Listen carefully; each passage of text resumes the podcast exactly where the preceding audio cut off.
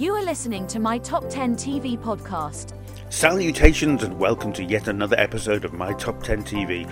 This week heralds the incredible list of the one and only Toby Earle, TV critic and broadcaster, who gives an incredible top 10, so full of jaw dropping and wait, what moments? He's very funny, very engaging, and very, very entertaining. And this is a 45 minutes of what was a near two hour tour de force. I give you the quite brilliant Toby Earle.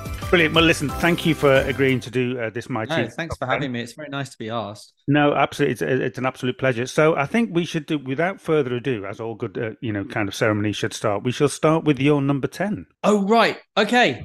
Okay. Are we recording? Is this it? Is this yes, it now? Yes, yes, yes. yes. We in? My, my list is wrong.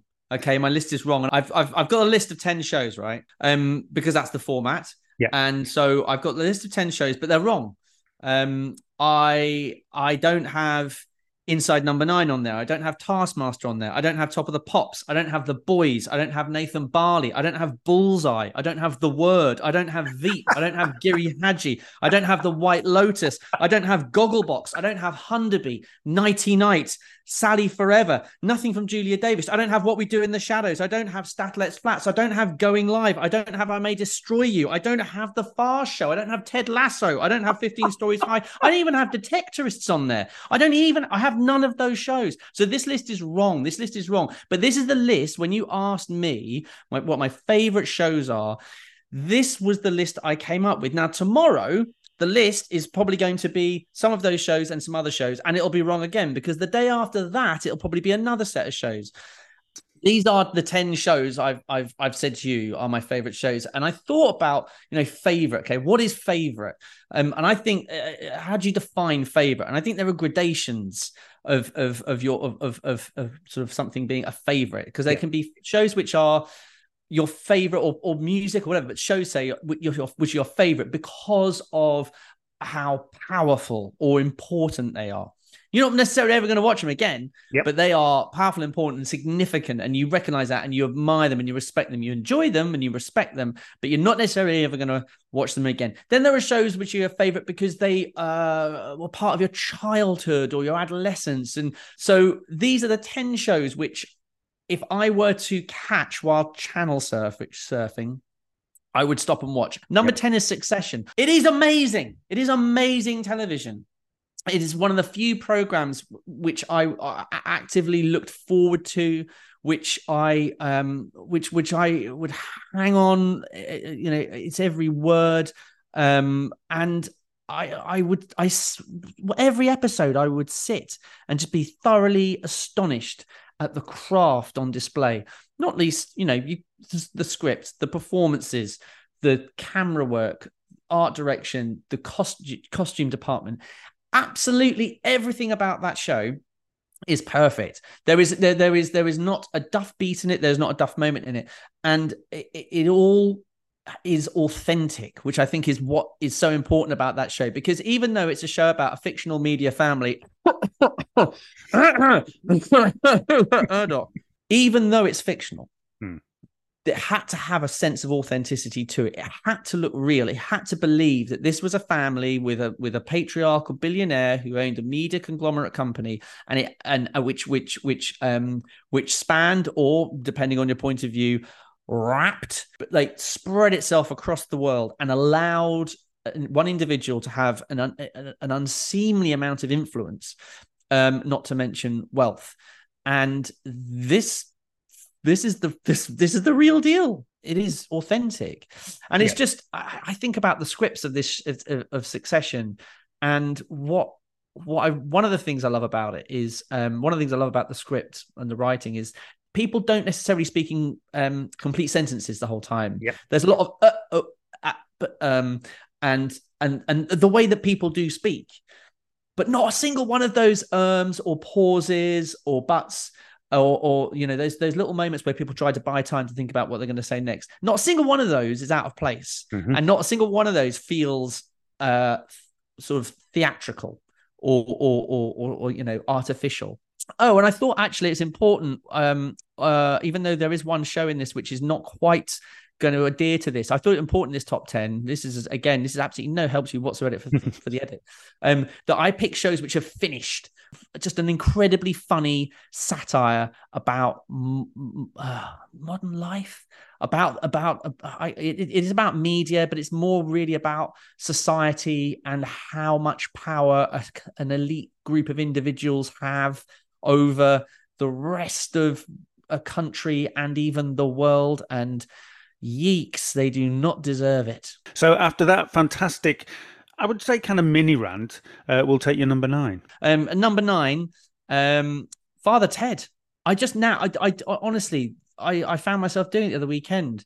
Um, I watched a bit of telly, by the way, and I found I think it was a Saturday night, and it was about ten o'clock or something. And of course, E4 or More Four. I'm watching it again. I'm watching it. I've watched them. I mean, I've watched. I've watched them. I've watched them all. I've watched them a lot. Um, but I just, but it, but it, but I, I this is this for me is um an example of the, you know, a, a, perfect sitcom. Um, it's such a that's, such a that's a big call. Well, it's a hoary cliche. It's a it's it's a hoary cliche to you know to to talk about sitcoms being the kind of the, the the absolute kernel to a sitcom is a sense of of um in, uh, uh, of being trapped. Like the, the the what what generates that conflict in the classic sitcoms all classic sitcoms is a sense of being trapped and and um there being a high status individual or or someone that believes they're high status who wants to escape and the others don't. And they feel they're superior but actually they're just as they're just as dopey mm. or, or, or or they are inadequate in other ways and and father ted is a perfect example of this um and the casting i mean again yeah. the casting was perfect um dermot morgan was just absolutely I mean, it's it it is impossible to think of anyone else in that role, and it's, it goes the same. It goes the same. It goes the same with Ardal O'Hanlon as as Dougal. Like you cannot, you cannot ever separate them, which obviously causes its own issues for them being so brilliant in the roles that they um the, the, the sort of in bringing these uh, people to life. But it's so funny and it's just daft and and it the the absurdity of of of of these stories.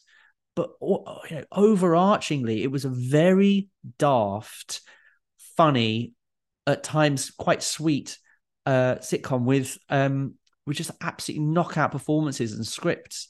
And I actually, do you know what? It just occurred to me as well. Um, what again? You know, this was in front of a studio audience, and we, I, there is a thing that oh, we, you know, they don't do that enough these days. I don't think they record TV. It's not in vogue. It's not in vogue to have a studio. Yeah.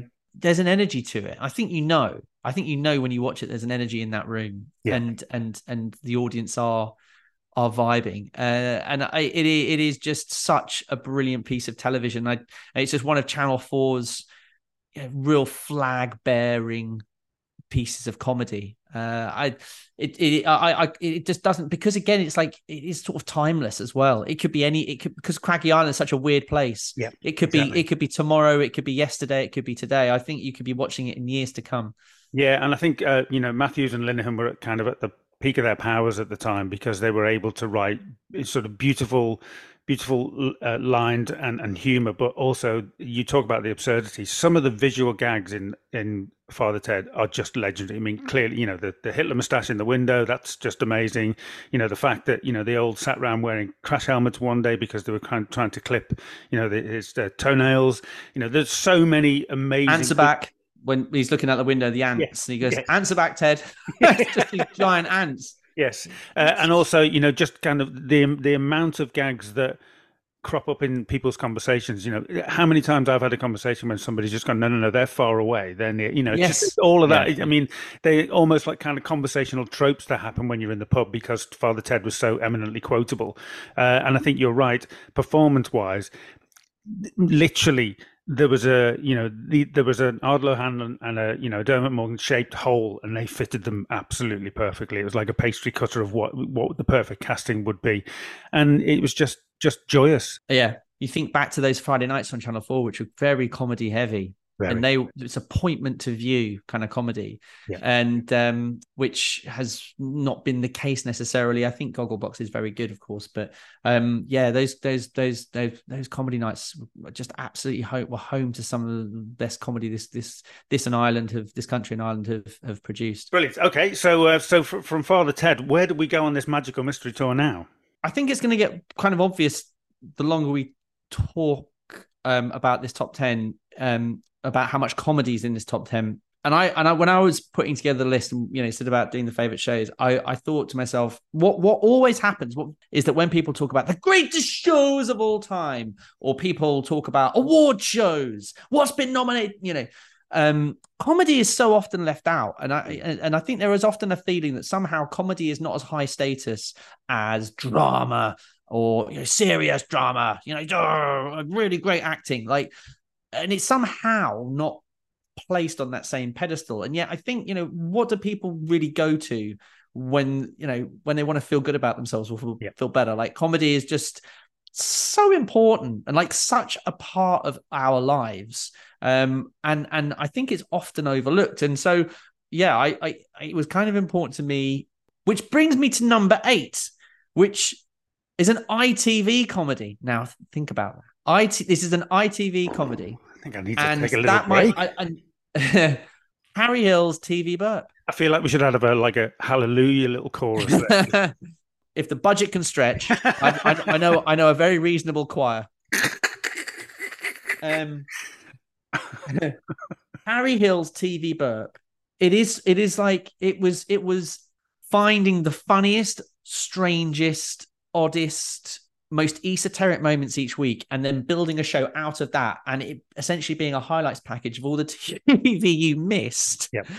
And quite often with some of the shows that they picked up on, you, you it was it was it was a service because they it, it, they found 25 seconds out of what would be otherwise a completely wasted hour of your life. And they then presented and packaged it up yep. in this incredibly funny clip. You know, TV highlights of the week people smelling if the milk was off in EastEnders. you know, just literally like that. And it was just, it was so, and some of the really long highlight of the week, like it would go on and on. Um, it would on. I think they repeated it late at night as well. Yeah. Um, I think they repeated late at night, either on Saturday or Monday night. I don't know why I said Monday, but I'm pretty sure there was a late night repeat as well. Which, if you've been out, you know, it had a couple, then you come back and one like proper post pub TV. It was never not hilarious. No. Like never not hilarious. Yeah. There were never not at least two gags minimum that would have you roaring with laughter. Absolute what, minimum. I tell you what used to strike me because it was around the time that I was still working in the industry. What struck me of how brilliant it was was just just how forensic they were because they used mm. to do things where the position Harry in the scene that you had just been watching, and you wouldn't notice the join. It was always beautifully observed, so it felt like he was in either in the same room or you know even things where you know somebody's running along the street and then all of a sudden he's in that scene and he's chasing after them and he's doing cartwheels over cars and it was it, it was so pre- precision tooled the way they put yep. that together and you know that they poured over hours and hours and hours worth of stuff to kind of just go just go back a frame, go back, look, you know, and it'll be, you know, yeah. I don't know, the classic example, you know, uh, Steve in, in the Rovers who kind of, you know, exhales and so and, and the theme music starts at the same time so it looks like he's playing a, a you know an invisible saxophone trumpet, and then, yeah. then they find two other examples of it from other soap operas and you just kind of you know the the, the level of detail and depth they went into for what basically was a shiny floor comedy i think it became beloved by the industry itself yeah. because it was a badge of honor in some ways to be on that show. And there was one there was one sequence that uh, just lives with me in my I just it just it'll just come into my head every now and again. I'll just think about it's um two words. If you've if you've seen it, you'll know what you'll know why you you, you it will instantly pop to your head. Hmm. Ear cataracts.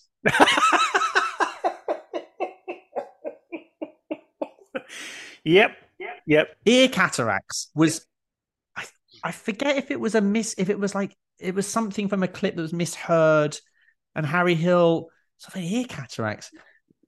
But then it grew and it grew and it ended up having Noel Edmonds on Deal or No Deal picking up the red phone, looking at the camera, saying ear cataracts, and it didn't stop there. Yeah. It went on and on and on and on. All these famous, all these people, all these famous people on television shows were picking up the phone, and ear cataracts, Yeah. and it went on and on and on, and it just showed you how much of um, how much the industry wants to be part of that show because it celebrated television, right? It was, it was. What was really important is that Harry Hill TV Burp celebrated TV. Um, it, it could be a bit cheeky, but it was never mean. Like it was really never. I don't think it was ever mean. It, it, No. it was a celebration of television. It was very affectionate, um, and as a consequence, the I think the industry really loved being part of it and and and taking part in some of these ludicrous sketches, which had you know proper talent, like proper sort of big talent. Like how have they found the time in their schedule Yeah. to do this? Yeah. So yeah, TV. I mean, TV Burp. Um, it's just and and it's just an just a, such an amazing piece of reactive tele, you know reactive writing as well because this is this is all done you know that they, they, they you mentioned there about how forensic it was and that was essentially that's what the reason why they stopped making it because it was so much work it was Yeah. such hard work Yeah. and you can tell because it's like the quality of the writing and the sketches but um it, it is it is it is just an absolutely brilliant piece of television so funny so funny Brilliant. Well, I could, that's as far as I'm concerned, that will be you know etched into a marble stone of of, of one of the greatest shows ever. So uh, please do crash on. the x-files Right. So Yeah. you like Harry Hill's TV burp, you like the X Files, but which is really better? And I'm not going to get Harry or you or Gillian Anderson or David Duchovny have a fight. Uh, there is no fight to be had. But yeah, the X Files, the X Files, which such a thrilling bit of television when Mm. I was a uh, young lad of 32. It was amazing.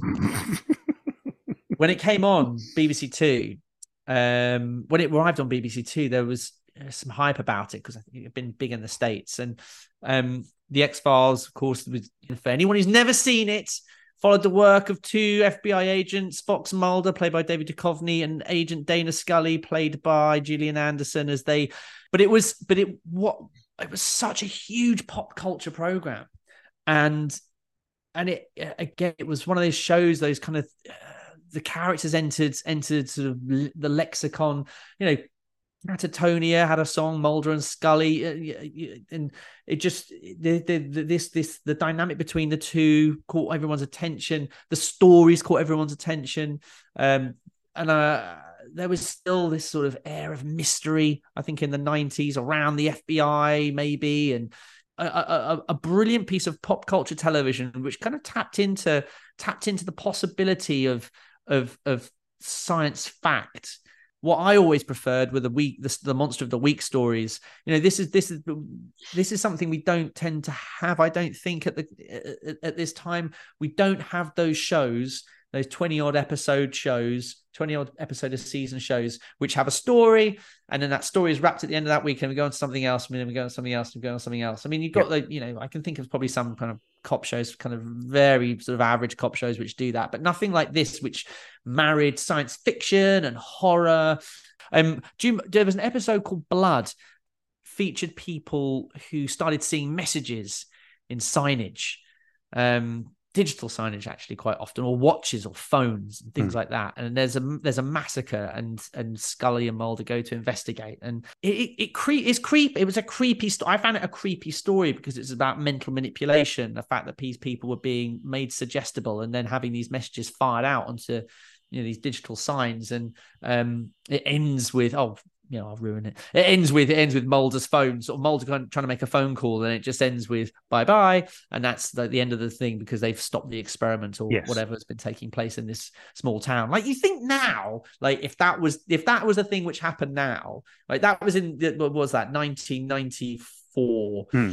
that episode I think went out. Uh, like you think where we are now, if someone did something like that, oh my god, it would be horrifying. Like Yeah. digital signage is everywhere. Everyone's got a phone, and it's star making turns for both of them. Star making, really, and Yeah. uh, you know, and I, you know, you think about what Gillian Anderson's still still doing now. Incredible. Incredible talent, and not that Duchovny wasn't.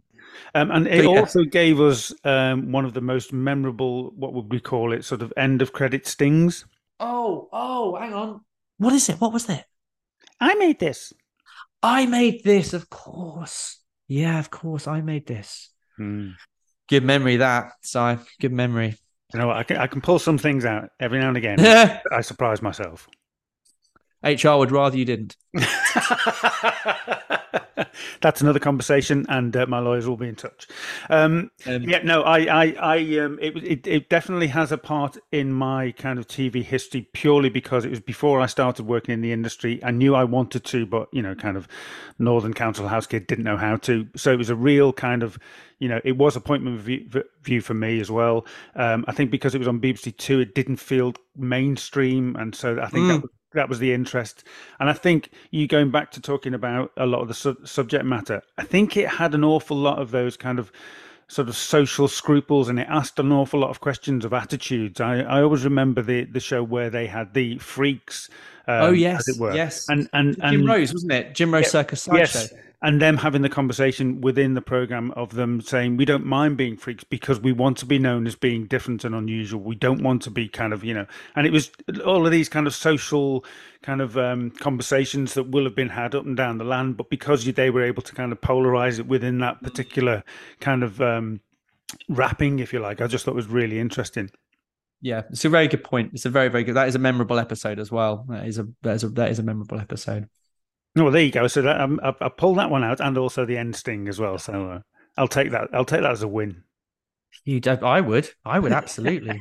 I'd be going on about it. This, I would. I'd stop talking about the list now. I'd just be going on about it. well, I'm definitely going to clip it up. Fantastic. Okay, so moving on from X Files. I'm Alan Partridge, and I'm cheat. It's such a cheat, really, to say and everything else afterwards. But I've just said it. Yes. Um, I, I, you know, knowing me, knowing you was was was really good fun, and there's you know some really brilliant moments in it. He lived, he's living in a hotel halfway between Norfolk and London. You know that when he's traipsing up the motorway when he's bored one afternoon, sticking Goldfinger. Yeah, it's just so funny. It's just he he for me is just. I think he's possibly the best realized British comedy character of the last 50 years. I, I think he's I think there is so much nuance to him. I think because of because he's had so many different sort of stages in his mm. life, his screen life, from Alan Partridge through to where we are now with um from the Oast House's podcast and this time with Alan Partridge. He, they've grown and the character's grown with the writers and and and he's grown and he's not as a consequence he is just so full of nuance um and I even though he's a different Alan to what he was in I'm Alan Partridge. He's not different in the sense of some of his his the the, the, the ease in which he slides into faux pas mm. and the way in which he ta- he he manages to entangle himself um, and sometimes um, uh, the way he, he manages to offend people. The there were just so many lines like I know a cracking owl sanctuary, and it shouldn't just be about lines. It shouldn't just be about lines. You know, there's a guy who's really sort of in deep distress. He's in, he's like deeply sad, and I don't think he knows it. And I, I think I, I, I don't I don't know. I've, I've I've never asked the Gibbons brothers that, but I think you know he's a man in in turmoil, and all the outward trappings which he possesses or thinks have outward value um, don't actually bring him the happiness he thinks. No. And it's really funny. it's really funny.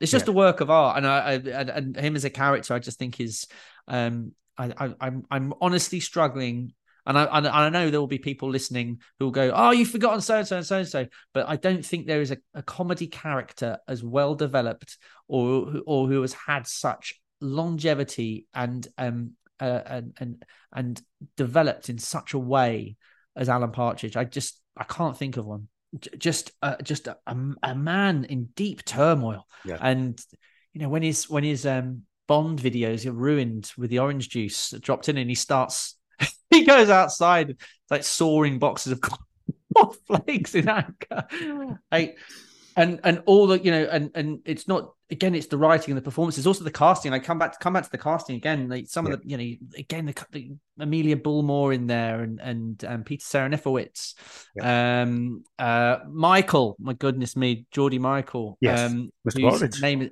simon greenall as geordie michael again what a what a character because he's he's sort of some things that partridge wishes he had or what you know was in yeah. some ways because of his experience and in the military. Yeah, absolutely, brilliant. Well, yeah, I can't uh, can't agree more. So um, a- another one etched onto the piece of marble.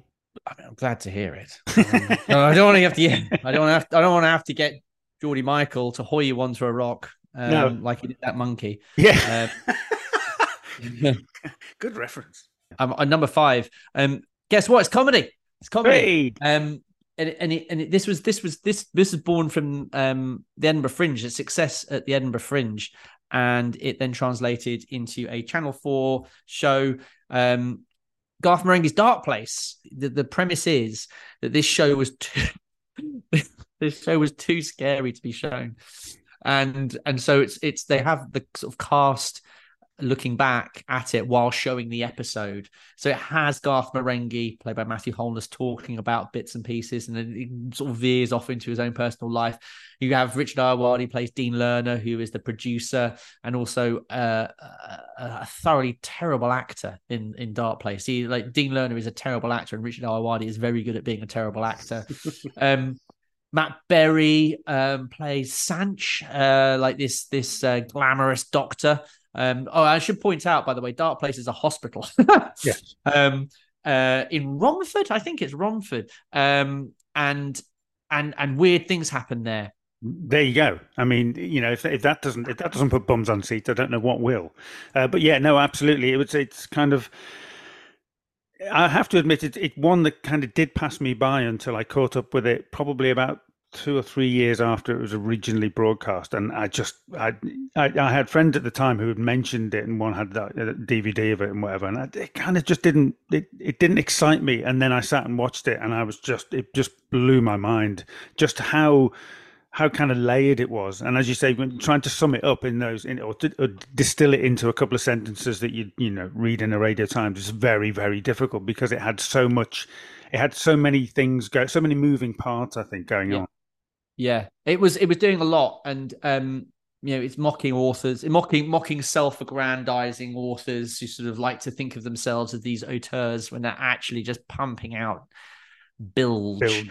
um on this show. It only la- it was only here for six episodes. I was going to say, I think it was a, it was a, it was a one it was a one show wonder, wasn't yeah, it? it was, and it's a real pity. But Matthew Holness just recently released the TerrorTome, where he um, has written a book as Garth Marenghi, and I've got the audio book, and it is, I mean, it is just nuts. It's him again being self horribly self-aggrandizing, and the book itself is obviously derivative bilge, um, but it's very funny because it is badly written.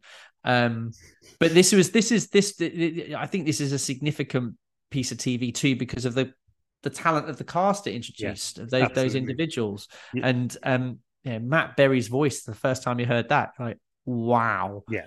wow Yeah. and I uh, you know I, lo- I love his work and and and Alice Lowe's work too and he's moved into film a bit more um but uh, there it is just a very well crafted bit of TV Yeah, fantastic. Well, I mean, if, if if people haven't seen it, then I think just from that, your Oh, your sheer enthu- your sheer enthusiasm and uh, and and sort of justification should drive them in their droves to whatever streaming platform it is. From Go Garth Marenghi's Dark Place to Um, it's another parody. It's another satire, um, but one of um, uh, sublime quality. It's the Larry Sanders Show. Garry Shandling, the awesome Garry Shandling, playing an erotic, unlikable, paranoid chat show host Larry Sanders. Um, uh, and i i- this was an HBO comedy. Uh, Rip Torn played Artie, his producer Great. the the talent they had in front of the camera was incredible because what they did is they actually got real people, real A-listers to come on the chat show and play versions of themselves. So Yes. the likes of like Jeff Goldblum coming on there. They had the likes Jennifer Aniston, Baldwin's. Uh, I, I mean, just the names go on and on. Ben Folds. I mean, it just goes on David and on. and on. Duchovny was quite a, a memorable one, wasn't it? Well, yes, because he used to try and entice Larry Sanders, didn't he? And he would off he would open his legs. Like I remember there's one episode where Larry Sanders is talking to him and he opens his legs while he's wearing a dressing gown, and he's like trying to trying to seduce Larry Sanders. But any but this so yeah, it was like it's this, brilliant parody of American chat shows, an American chat show, oh, oh, and, and sort of behind the scenes activity of a, a- a- an American chat show the, the the the sequences filmed in front of the studio audience look like a chat show. Yeah. Away from that, it's much more documentary style. So it looks like it is just happening in front of you. Um, but yes, they would get these A-listers on to go on Larry Sanders chat show and they would play versions of themselves, like really heightened versions of themselves. But at the same time, not so far where you were like, yeah, they're yeah, yeah they're not, they're not, that's not, that's not. It was so clever in in in, in balancing that out. And uh it's just a it's just it's peerless. I just think it's peerless. It is just it is just an absolutely uh, wonderful, clever, funny piece of television. It's it, it's brilliant, and I'm so glad when I saw it in your list because it, I think it is hugely underrated, and I think more so the fact is that we, I suppose, from apart from Jonathan Ross, we don't really have that culture of these these kind of late night chat shows, you know, kind of. No. Uh, the Jimmy Fallon, or you know, kind of you know, however many of there's so many Conan O'Brien, there's so many you know different iterations of it. Yep.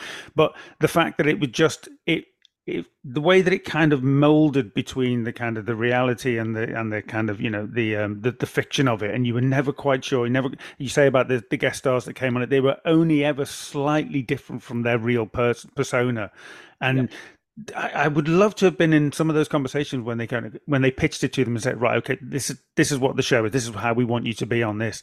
It's just it was just brilliant, and I, I remember I remember watching it and just thinking how how kind of clever and meta it was because you were basically seeing what looked like a real American chat show with all the stuff behind when basically that was all the stuff where it was unraveling and people were being yeah. neurotic and you know kind of they were trying to you know kind of you know fluff him up and make because he was basically sort of you know he was sort of vain and glorious but he was also massively neurotic as well and it was just just brilliantly pitched yeah it, it, and, I, and I, such a commentary on on on narcissism and vanity and and how and, and, what you know what that sort of career could do to someone yeah. in terms of in, in, terms of how they maybe live live their life away from the camera and it's not a healthy way they live they don't live in a healthy way because no. it's all predicated around their performance on screen and wanting to be that individual but who yeah. they're not they might no. be charming on camera yeah. but they're not. Yeah, I mean, um, we've tried it so many times because I was I was around at the, the, launch of Channel Five and we had the um, Jack Docherty show. Do you remember that? Yep. That went out and yeah, you know, they tried it so many times. They tried yeah. to recreate that thing, and you know, Jonathan Ross has done it. Chris Evans has done it. You know, it's kind of it just it doesn't it doesn't work in the same way because American television works in a very different way in terms of you know viewers and sponsorship and whatever.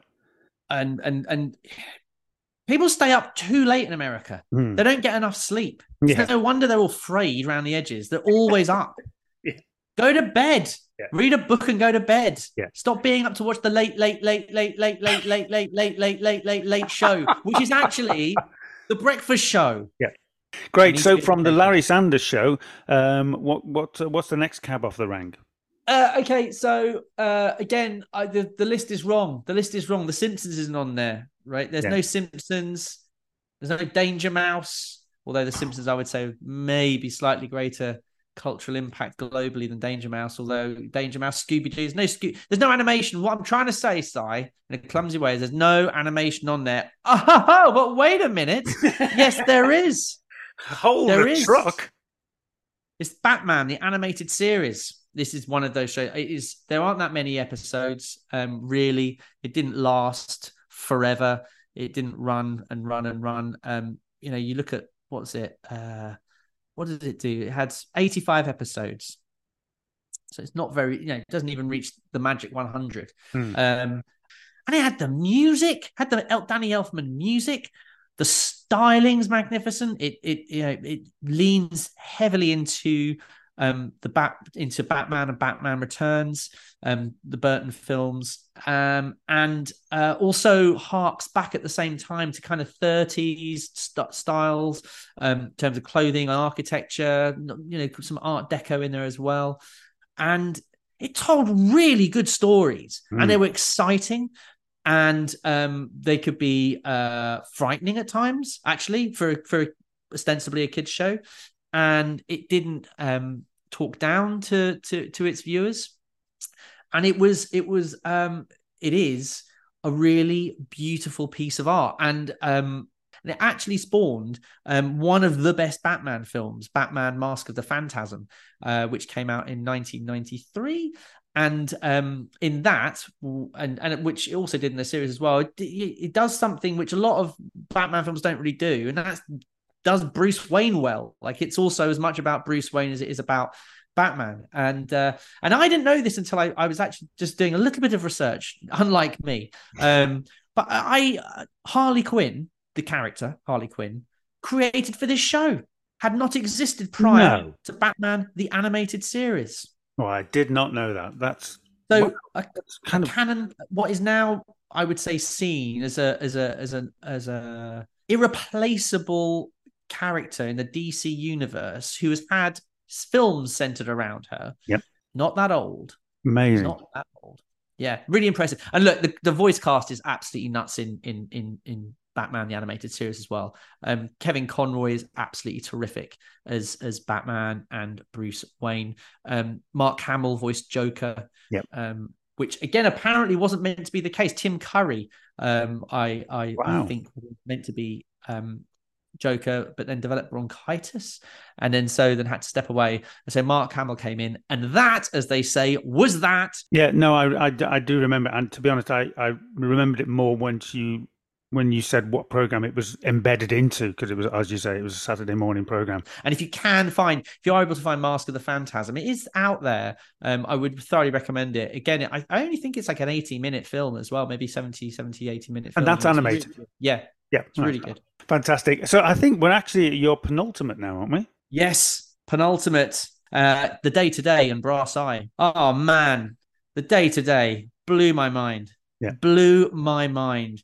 And they used to have little mini episodes of the Day Today. I think the night before the main one went out, which had completely different stories. Like it was only five minutes or something, but it was the kind of show I go in and I, you know we talk to your mates about the next day. Did you see? Did you see the last last night? Oh my god! And ju- it's just, I mean, oh, it stands up. Mm. Like it all stands up. There's not uh, one of my favorite things about the Day Today and brass eye is that a generation of people who grew up watching those shows, some of that generation went into working in news, and some of that generation who went to work in news went to work in the graphics department. Yeah. And as a consequence, you can see what they grew up watching. There is no way some of the graphics you see on news haven't been produced by people who watch the data and the brass eye and are gently taking the piss. Yes. It is they are 100% doing that. And even if they don't realize it, they're doing it. They're doing it. Yeah. Um, it was just, I think we just go, you know, and I, I, I- I think it go, I don't think, again, it's another one I don't think ages because the combative style of, of Morris, say, in that kind of Paxman role in, in, in the Day Today, that still kind of exists, but maybe not enough. There's not Hmm. enough of that. There's not enough, there's kind of not enough of it. Um, but as as a piece of satire and parody, um, Bra- Brass Eye and the Day Today are just um, vintage. Vin- Brass Eye, man, some of the jokes in that are just unreal. Yeah. Again, there's, there's kind of sketches within there. It just the Chris Morris. Uh, Chris Morris is, I've as far as I'm concerned, like a bona fide comedy genius, Hmm. and um, I think I think it I think he parodied the media so brilliantly. It is I, as pieces of satire Hmm. of the media, the way um, stories, the way stories are told, the way in- interviews progress, the way spin is added to stories, all these things. Like I, it is it it it it kind of just it picks apart and deconstructs the artifice beautifully. It's uh, it, and it, it it kind of goes down in sort of the annals of uh, of of TV history just because of what it was able to do and how it removed the mask of certain people. I mean that the the episode of of Cake, you know, uh, and the Yes. number of people that they were able to get in front of a camera to talk about this new kind of street drug that was the scourge of you know modern society. It just, I mean. Even when you look, I mean, because I, I saw that episode quite recently, and you still think, not one of these people go, can we can we just do a bit of checking? There's that nonsense with when with is it Phil Collins? Is it not Phil Collins with a hat that says nonsense? You know, Shatner's bassoon. what? They talk about Shatner's bassoon. The genius of those two programs in in um picking apart how how media presents stories and how it's still you know that's still part of the landscape. Yeah, I'm I'm a firm believer that um, the likes of Charlie Brooker would have seen those programs, and that's kind of where an, an awful lot. If you look at Screen Wipe and TV Wipe and all that, you know, Yep. a lot of that influence has come through on those programs. So uh, yeah, finally, Uh, if you want to give us your number one in your TV choice, I couldn't have omitted this show, um, and I'll go into the reasons why. But uh, Twin Peaks, this had to be um, on on the list. Just the immense influence I think it probably exerted on me, and uh, and and how sort of sort of came to think maybe of television without wanting to sound too grand, and really because it's because it was so daring. Yeah. It's such a daring piece of television. Hand a network handing over all that time and money to David Lynch to make a murder mystery series where there's a woman who talks to her log and a room which is only accessible through a certain portal where where the FBI agent talks to a woman who may or may not exist over a dictaphone. So if you have never seen Twin Peaks, here's the thing, right? Four words. Who killed Laura Palmer? Agent Dale Cooper, played by Kyle MacLachlan, is sent to a small town uh, uh, called Twin Peaks to investigate. And it is a far from straightforward investigation. Yeah. Um, is a strange town populated by strange people. But I think the genius of David Lynch is it's not actually a strange town, and these actually aren't strange people. These are this is a normal town with normal people. But what he find what he is so good at, so good at doing, is finding the macabre in everyday life, finding finding the oddity in everyday life, and then amplifying that. So our lives are all odd, but we maybe just don't notice it. Whereas in in in Lynch's world, oddity, you know, strangeness is a daily occurrence. Yeah. And there's such an air of menace the whole time. The swishing of the trees, the way the street, the the the, the stop go signs just sway in the breeze the whole time. But what Lynch is brilliant at doing is is is making the everyday feel very unsettling. Mm. And its return recently on um the Twin Peaks returned recently incredible television, mm. absolutely incredible television. And um, there was one episode um, in in the new series um, which is sort of a standalone series, um, which is uh, episode eight, uh, and it's all about a um, well, it features a, a nuclear detonation. Is is one of the most extraordinary pieces of TV um, I've ever seen but this episode is just extraordinary. Look, I, I'm, I think I'm, I'm actually kind of talking in the way David Lynch might edit an episode, and that kind of just all over the place because I'm trying to fit in an awful lot in a short amount of time. I think, but what I think, I, I think he is. I think the return is also very impressive, right? And oh, here's another reason why we added the show. I've just remembered another reason. Another reason I added the show, and because the show did come back, did come back for series three. People were disappointed with some of the second series. Um, and series three came back. And unlike so many other shows, Twin Peaks returned with a series of exceptional quality and and and I, think really um, harmonized with the quality and the values and the atmosphere and the performances of the first series that I think people remember most fondly, perhaps. But the return was amazing, absolutely amazing, and the fact it was so long after it finished, they've come back to it, and it just click straight away. The cast is insane. The golden age of TV, I think you could argue, could argue. Here's my thesis, which I'm not going to submit um, on in writing. Is you could argue the golden age of TV is when networks took risks yeah. and they they they they they produced shows like this, which went out to huge audiences. This was was was was sharing David Lynch's artistic vision and talent within an entire country and it obviously you know was a huge pop culture hit. Um, the, the reason why I it, it has a very kind of tender place in my heart is because I remember back in the day I was probably what I was probably going to college at the time, so 17, 18. Um, and I was living with my grandparents at the time for reasons I won't go into. So, and they were probably, I would have said, mid 60s to late 60s. And we all watched it and all yeah. enjoyed it and were engrossed in it. And considering it was a program that probably really wasn't aimed for that generation. Yeah. I mean, you know, these guys, you know, lived and died on soap operas and Emmerdale, so you know, Twin Peaks to them was something completely mm. freakish. But we all absolutely loved it, and kind of it was again, you know, episodic every week, and we'd always come around to it. And I think it was it was BBC Two as well, which was like a channel yep. that that button was very rarely rubbed out on their TV because they never pressed it. It's a Trojan horse in which for which David um, Lynch used to um, share this artistic vision of the world and share the kind of weirdness of his world and how he saw it with way more people through the architecture of a cop show.